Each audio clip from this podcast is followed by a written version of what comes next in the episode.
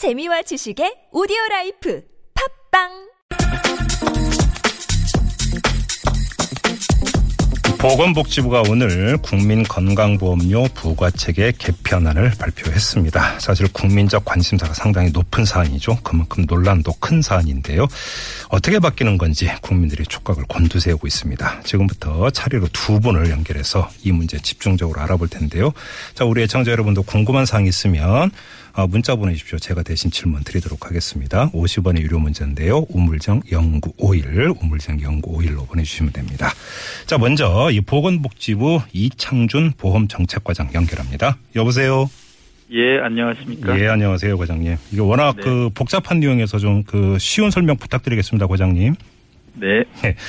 그 핵심적인 내용은 크게 두 가지다 이렇게 이야기를 하던데 뭐첫 번째는 재산도 많고 수입도 있는데 뭐 직장 다니는 자녀나 이런데 피부양자로 올려서 자기 보험료 안 내는 얌체족. 요번에 이 개편 대상에 들어갔다면서요. 네, 그렇습니다. 어떻게 바뀌는 겁니까? 일단 그 직장 가입자의 피부양자로 얹혀져 있는 기준이 지금은 뭐 금융소득이든 연금소득이든 뭐 다른 기타 소득이든 각 4천만 원이 그 넘어야 피부 그 피부양자에서 제외돼서 나머지 예. 분들은 그냥 있을 수 있, 있어서 한 예. 1억 2천만 원 정도의 소득이 있는 분도 예. 피부양자로 있을 수가 있었는데 예. 앞으로는 그 기준을 그 보다 엄격히 해서 그 한 2인 가구의 중위 소득이 지금 한 3,400만 원 정도 됩니다. 연소득. 그 정도의 예, 소득을 넘어가는 분들은 예. 우선적으로 지역 가입자로 전환시켜서 보험료를 내도록 했고요. 예.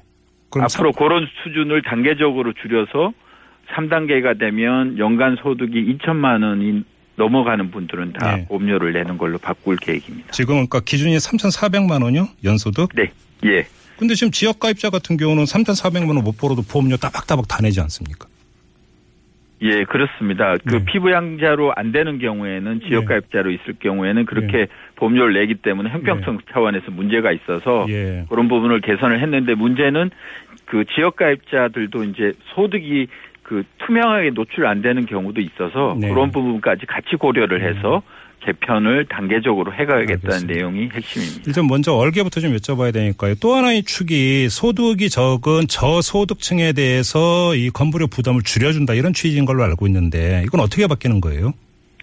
예, 지금 지역가입자 같은 경우에는 종합가세 소득이 50, 500만 원이 안 되는 경우에는 예. 그 소득을 그대로 인정치 않고 평가 소득이라는 그 사람의 생활 능력을 간접적으로 그 평가할 수 있는 성이나 연령이나 재산 자동차 이런 걸로 평가 소득을 매, 그 해서 보험료를 매겼습니다. 그렇다 예, 보니까 예, 예. 요새 언론에서 많이 지적된 송파 세면녀 같은 경우 음. 월세 살고 소득이 거의 없는데 5만 원 가까운 보험료를 냈다. 네. 그러니까 이런 부분들의 부담을 대폭 줄여주기 위해서 음. 지금 그 평가소득 없애고 최저 보험료 도입하고 그 다음에 재산 자동차 보험료 때문에 서민층들 부담이 생기는 측면이 있어서 예, 예. 그런 분들 대폭적으로 줄여주겠다는 게 핵심적인 두 가지 내용이 되겠습니다. 최저 보험료가 얼마예요?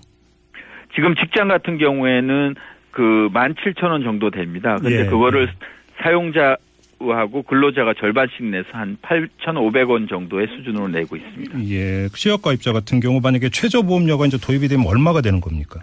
직장 가입자의 최저보험료 수준인 17,000원을 내는 걸로 했는데 일단 음. 처음에는 17,000원까지 하게 되면 좀 부담스러우니까 예. 처음에는 한 13,000원 정도로 시작해서 예. 조금씩 17,000원까지 가겠다는 게 기본적인 방향입니다. 아, 그래요. 일단 지금, 지금 제가 이제 크게 두 갈래가 나눠서 이제 그 가장 중요한 축을 좀 여쭤봤는데 이것 말고 또 이제 그 중요한 축이 있나요, 과장님?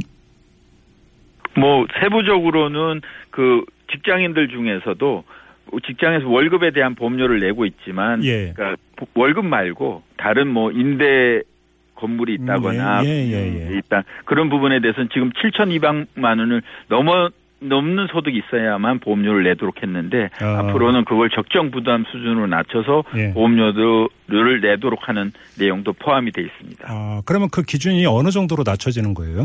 지금 2인 가구 기준으로 중위소득 전체 소득자 중에서 네. 중간 정도에 해당되는 수준이 한 월 280만 원 정도 되고 네. 연간 한 3,400만 원 정도 됩니다. 그래서 음, 음. 그 정도 이상의 소득이 있는 피부양자나 보수의 소득이 있는 분들은 다 음. 보험료를 추가로 내거나 새로 내도록 그렇게 바꿀 계획입니다. 알겠습니다. 이게 이제 라디오이다 보니까 뭐 금액 나오고 이래버리면 뭐 숫자 나오고 이러면 사실 좀 많이 복잡하거든요. 그래서 최대한 네. 좀그 간략하게 해서 좀 여쭤봐야 될 것 같은데 일단 그러면 강론 몇 가지만 좀 여쭤볼게요, 과장님. 이제 네. 형평성 논란의 핵심은 이거잖아요. 그러니까 직장 가입자는 소득 월급을 기준으로 그 건보료를 매기는데 네. 지역 가입자 같은 경우는 아까 이제 잠깐 말씀해 주신 그러니까 그 집 갖고 있느냐 자동차 갖고 있느냐 뭐 이런 것까지 다 따져가면서 건보료를 매기니까 네. 너무 그러니까 불공평한 거 아니냐 이런 그 사실 원성이 있지 않았습니까?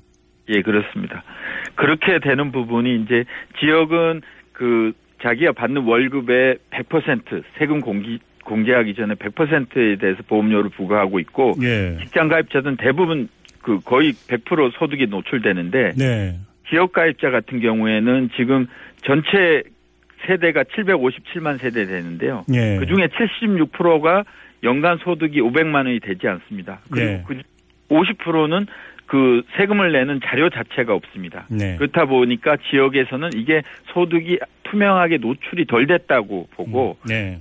소득 플러스 그 간접적으로 그 부담 능력을 평가할 수 있는 재산 자동차에 대한 부, 보험료를 추가적으로 내도록 하다 보니까 네. 서민층에 대해 중에는 부담이 큰 계층도 발생하고 있는 게 사실입니다. 그러니까 이제 현실적으로 소득 파악이 잘 안 되니까 어쩔 수 없이 그러니까 갖고 있는 집이나 자동차로 미루어서 이제 생활 형편을 가늠을 해서 뭔가 건보료를 매긴다 이거잖아요. 간단히 예, 그렇습니다. 하면.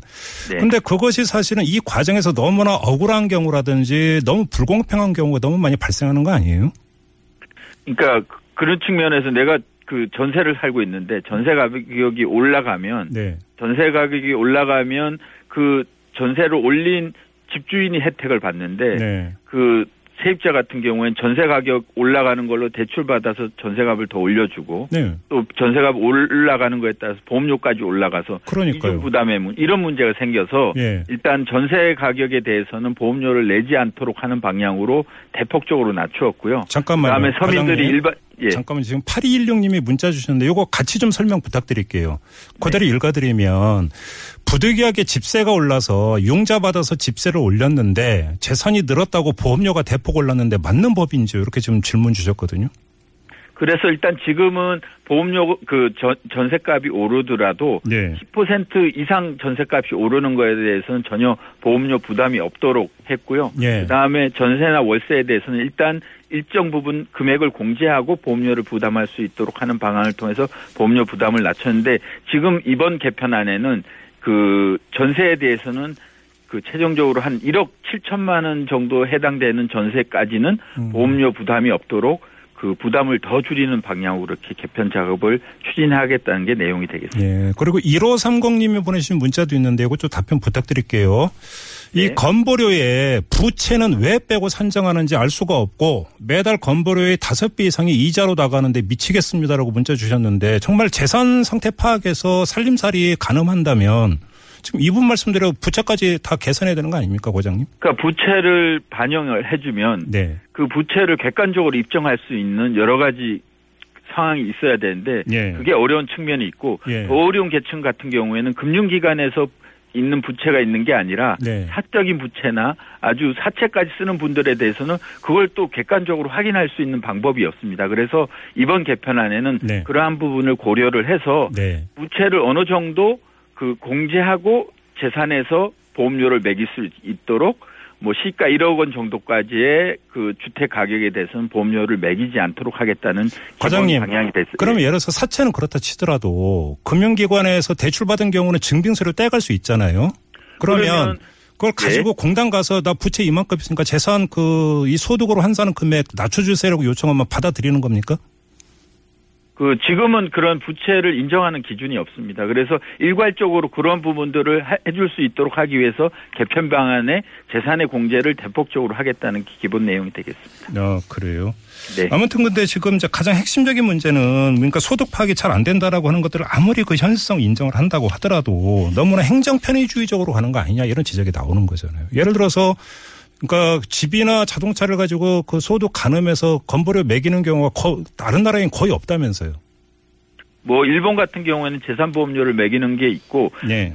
기본적으로 사회보험 시스템이 조금 나라별로 틀립니다. 음. 그 독일이나 일본 같은 경우에는 직장 따로 지역도 지역별로 딱 다로 조합이 형성돼 있어서 예. 그 조합 구성원끼리 동질성이 강한데 네. 우리나라 같은 경우에는 거의 세계에서 유일하게 직장 지역 구분하지 않고 하나의 5천만 명의 전 국민이 하나의 통합된 보험이라는 걸 그 운영을 하고 있습니다. 예, 예. 그래서 이런 상황에서 조금 그 성격이 틀린 직장 지역 간의 보험료를 부과하다 보니까 아무래도 그런 불합리한 면이 있고 이번에 이런 부분들을 개선을 해서 궁극적으로는 소득 하나로 보험료가 매기는 방향으로 예. 나가야 된다는 게 골격이. 되겠습니다. 그리고 앞서서 이제 말씀하신 것 중에 저소득층에 대해서 이제 최저 보험료를 도입을 한다고 말씀을 하셨고 그 금액으로 한 대략 17,000원 정도 말씀을 하셨잖아요. 네, 네. 근데 이게 너무 높은 거 아니냐라는 지적도 있어요. 예를 들어서 현재는 지금 뭐냐면 5,000원 정도 받고 있는데 너무 오르는 거 아니냐라는 지적도 있던데요.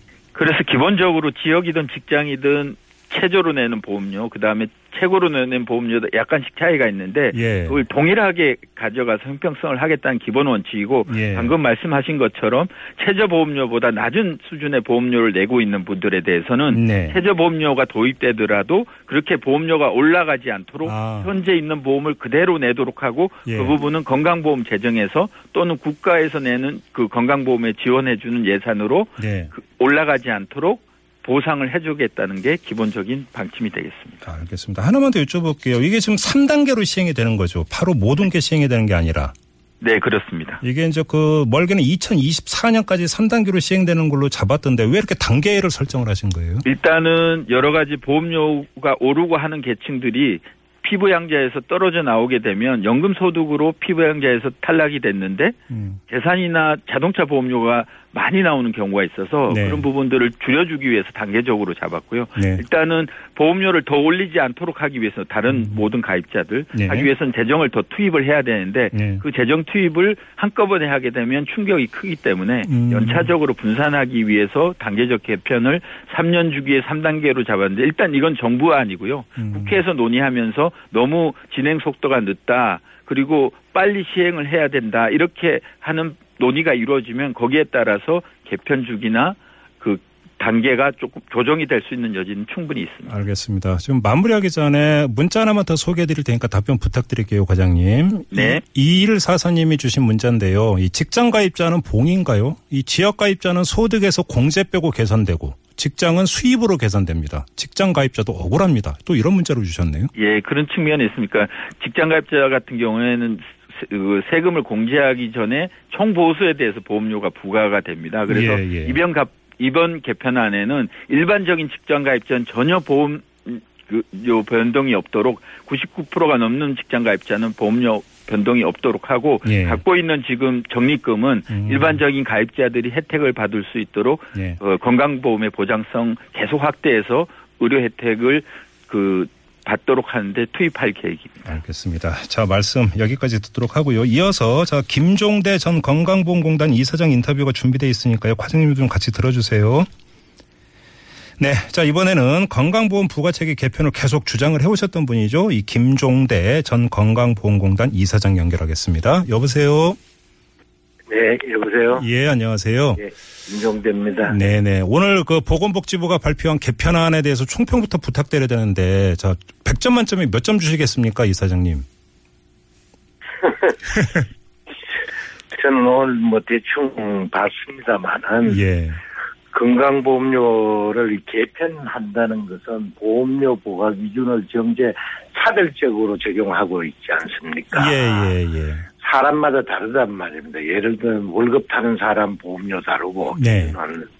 그 다음에 월급 타는 사람도 또 뭐 7천만 원이 넘다, 5천만 원이 넘는다 하면은 또 기준이 다르고. 그렇죠. 예. 그 다음에 지역 가입자는 또 소득, 재산, 자동차에 대해서 하는 사람이 있고, 예. 또 그렇지 않은 사람도 있고, 음. 또 피부양자가 되는 사람은 보험료를 안 내도 되고, 피보험자가, 피부양자가 되, 되는 사람이라도 돈을 내야 되는 사람도 있고, 예. 이렇게 차별적으로 보험료가 부과되고 있는 것을 이것을 개편한다는 말은 형평성 있게 공정성 있게 하나의 잣대로 같은 보험 적용을 적용하고 있기 때문에 예.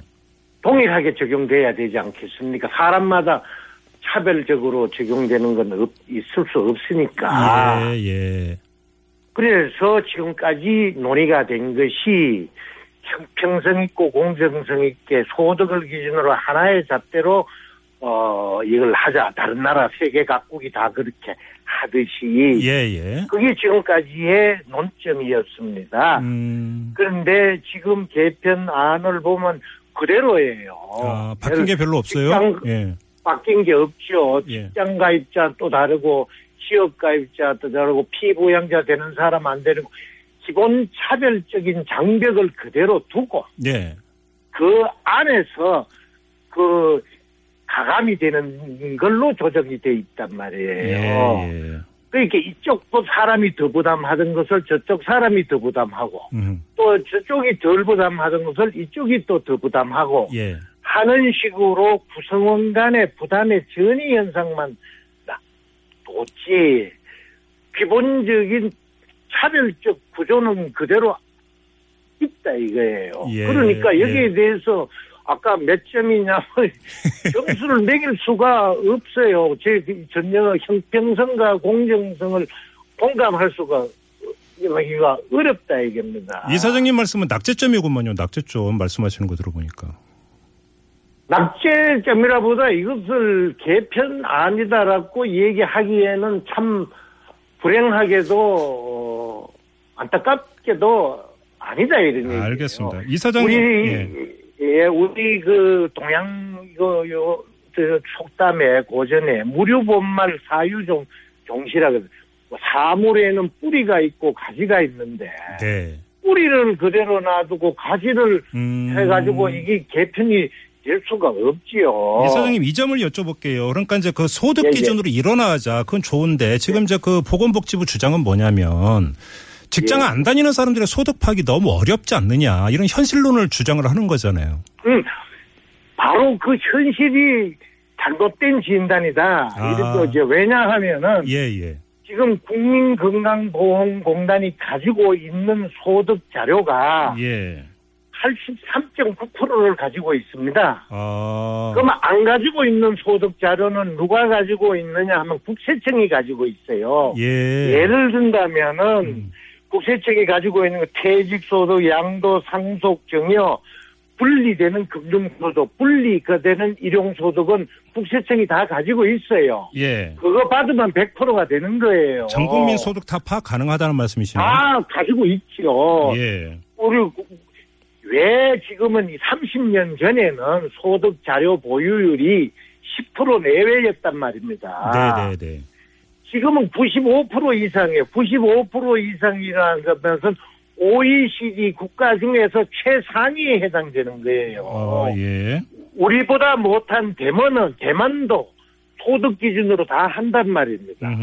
그 다음에 독일도 소득 기준으로 다 하고 불란서도 하고 일본도 하고 세계가 다 하는데 예. 우리 국세청에서 소득 자료를 다 가지고 있고 네. 지금 건강보험공단에서 소득 자료 83.9%를 가지고 있는데 예. 그것도 일부는 소득을 적용하고 일부는 또 안 하고 하면서 다른 뭐 자동차니 뭐 어, 재산이니 한다니까 예. 이상한 얘기다 이런 얘기죠. 그러면 이 점을 여쭤볼게요. 그게- 그러면 그 마음만 먹으면 얼마든지 할 수 있다라는 말씀이신데 왜 안 하는. 걸까요? 왜 안 하는 걸까요? 당연할 그러니까 왜 안 하는지고 저는 이상하다 이런 얘기예요. 예. 이 부분이 예. 그러면은 소득 자료가 없다라고 얘기를 하든지 예. 그러면 근거를 대라 이런 얘기예요. 예, 예. 어. 그러니까 나는 83.9%가 건강보험공단 내가 이사장을 했는 사람이 예. 그 자료를 가지고 있어요. 지금 물어보시면은 자료 어딘지 종합소득 자료는 다 가지고 있습니다. 잠깐만요. 이 가지고 사장님, 이 사장님 잠깐만요.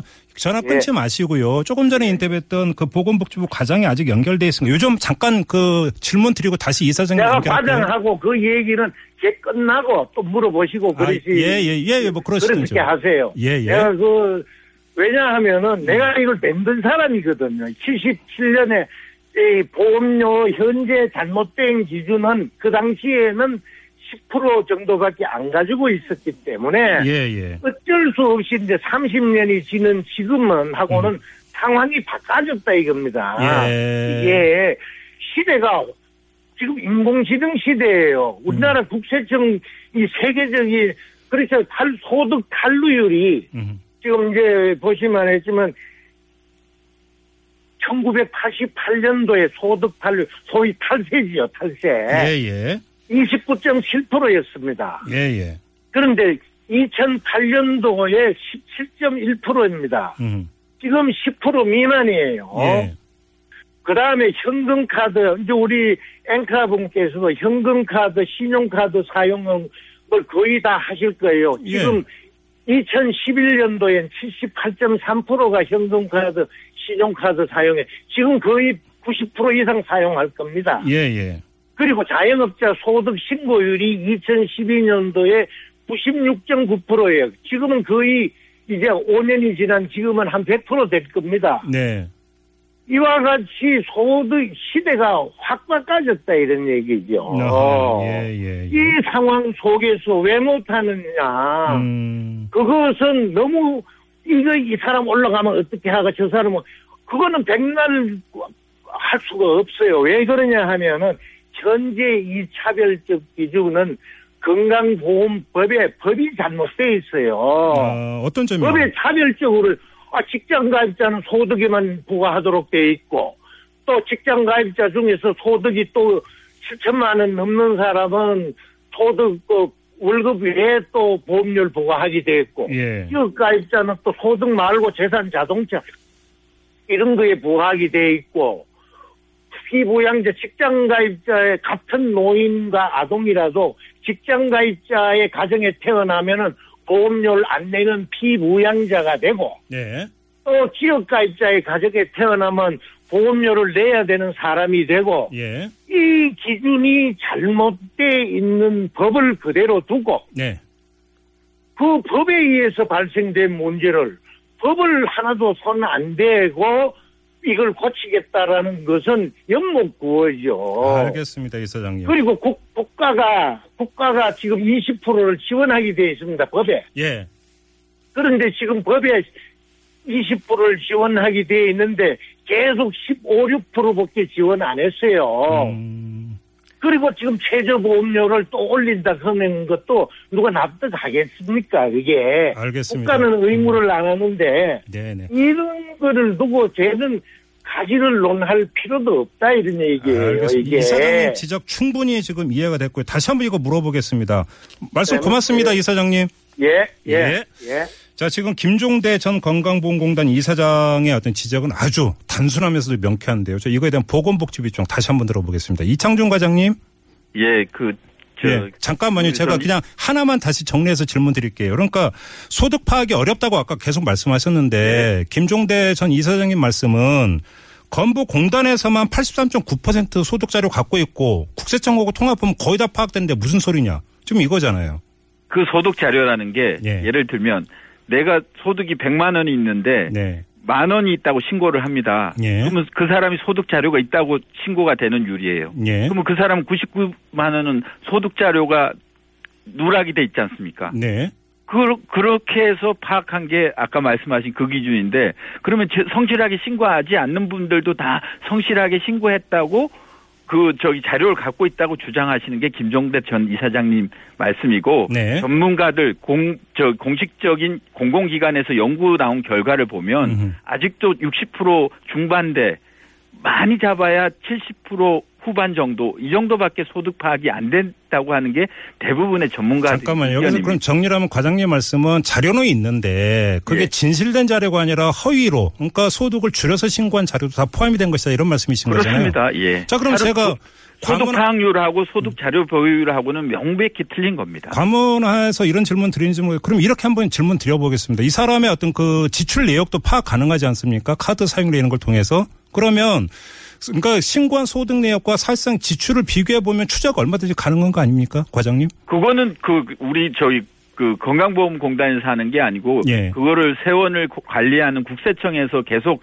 그 기본적인 뭐 과제로 하고 있는 상황인데 저희가 요번에 발표한 참고 자료에 보시면 음. 그게 조사한 게 있습니다. 지역 가입자가 실질적으로 벌어들인 겉으로 드러난 소득하고 예. 실제 지출한 거 보면 지- 그 수입은 직장에 비해서 현저히 떨어지는데 지출은 거의 비슷합니다. 네. 그 개념은 뭐냐면 감춰진 소득이 있을 수도 있다는 거고 물론 그 소득이 적기 때문에 다른 빚을 갖, 그 쓴다거나 이런 개념도 있겠지만 음. 직장하고 지출이 거의 비슷한데 수입은 현저히 적다는 것은 아까 말씀드린 것처럼 소득 파악이 아직은 그렇게 충분히 돼 있지 않다는 의미를 알겠습니다. 말씀드린 과장님, 거고요. 그러니까 지금 1532님도 바로 그 문자를 보내주셨는데 신용카드며 현금 영수증 사용이 의무인데 왜 소득 파악이 허위인가라고 이제 문자 주셨는데 같은 얘기고요. 하나만 그럼 확인하겠습니다.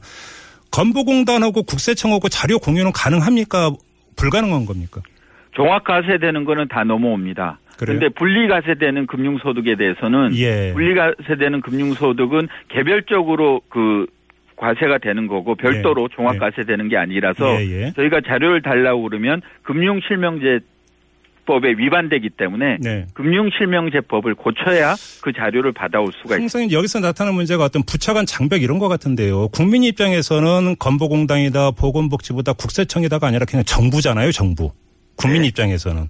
사실은 네. 이거는 좀 뭔가 통합이 되고 단일화될 필요 있는 거 아닙니까? 그러니까 그런 부분은 제, 제도 개선이나 법 제도 개선을 통해서 이루어져야 되는데 예, 예. 분리 과세되는 금융소득 그다음에 분리 과세되는 일용 근로소득의 문제는 음. 또 저소득층의 문제 소액에 대한 그 소득까지 보험료를 부과하는 게 예를 들면 네. 중학생이 금융기관에 저축을 하고 있는데 거기에서 중학생들한테 보험료를 내도록 부과하는 게 맞는지 음. 이런 정책까지 종합적으로 고려돼야 되는 상황이기 때문에 그냥 아유, 단순히 그거는 제도를 당연히- 연결해서 보험료를 부과하는 당연히 운영의 묘에서 그러니까 그 정리가 돼야 되는 문제일 것 같고요. 알겠습니다. 아무튼 지금 그 이야기에 따르면 법률 개정도 필요한 상황이다 이거잖아요. 정리를 하면은. 예. 알겠습니다. 이거에 대해서 사실은 이제 국회에서도 좀- 좀 심사숙고가 필요한 것 같은데요. 좀 손대야 될 곳은 여러 곳 있다라고 하는 것들을 확인을 하면서 오늘 인터뷰는 마무리하겠습니다. 고맙습니다, 과장님. 네.